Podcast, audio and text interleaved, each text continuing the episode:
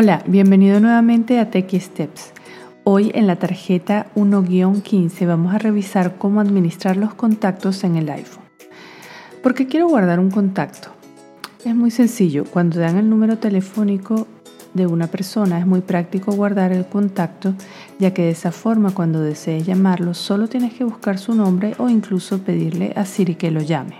Más adelante hablaremos de quién es Siri y cómo nos puede facilitar la vida al usarla en el teléfono. Adicionalmente, cuando necesitas usar WhatsApp, es importante tener los contactos con nombre y número de teléfono. Recuerda que en WhatsApp el número de teléfono debe estar guardado en formato internacional, comenzando por el símbolo de más, seguido el código de país, el código de la ciudad y el número de teléfono local. Te invito ahora a que voltees la tarjeta para revisar cómo guardamos un contacto en el iPhone.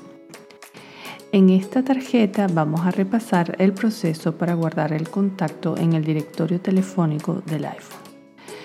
Primer paso, desde la pantalla principal ubica y toca el icono de contactos. Segundo, presiona el signo de más para agregar un contacto nuevo. Tercero, ingresa el nombre de la persona y su apellido en los espacios correspondientes. Cuarto, posteriormente pulsa donde dice agregar teléfono. Cuando tocas aquí, inmediatamente aparece el teclado numérico para que comiences a agregar el número telefónico dígito por dígito.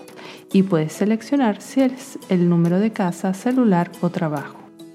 Quinto, puedes también agregar información de mucha importancia como el correo electrónico, la dirección y hasta la fecha de cumpleaños en los espacios correspondientes. Sexto y último paso. Eso sí, recuerda al final presionar donde dice listo arriba a la derecha.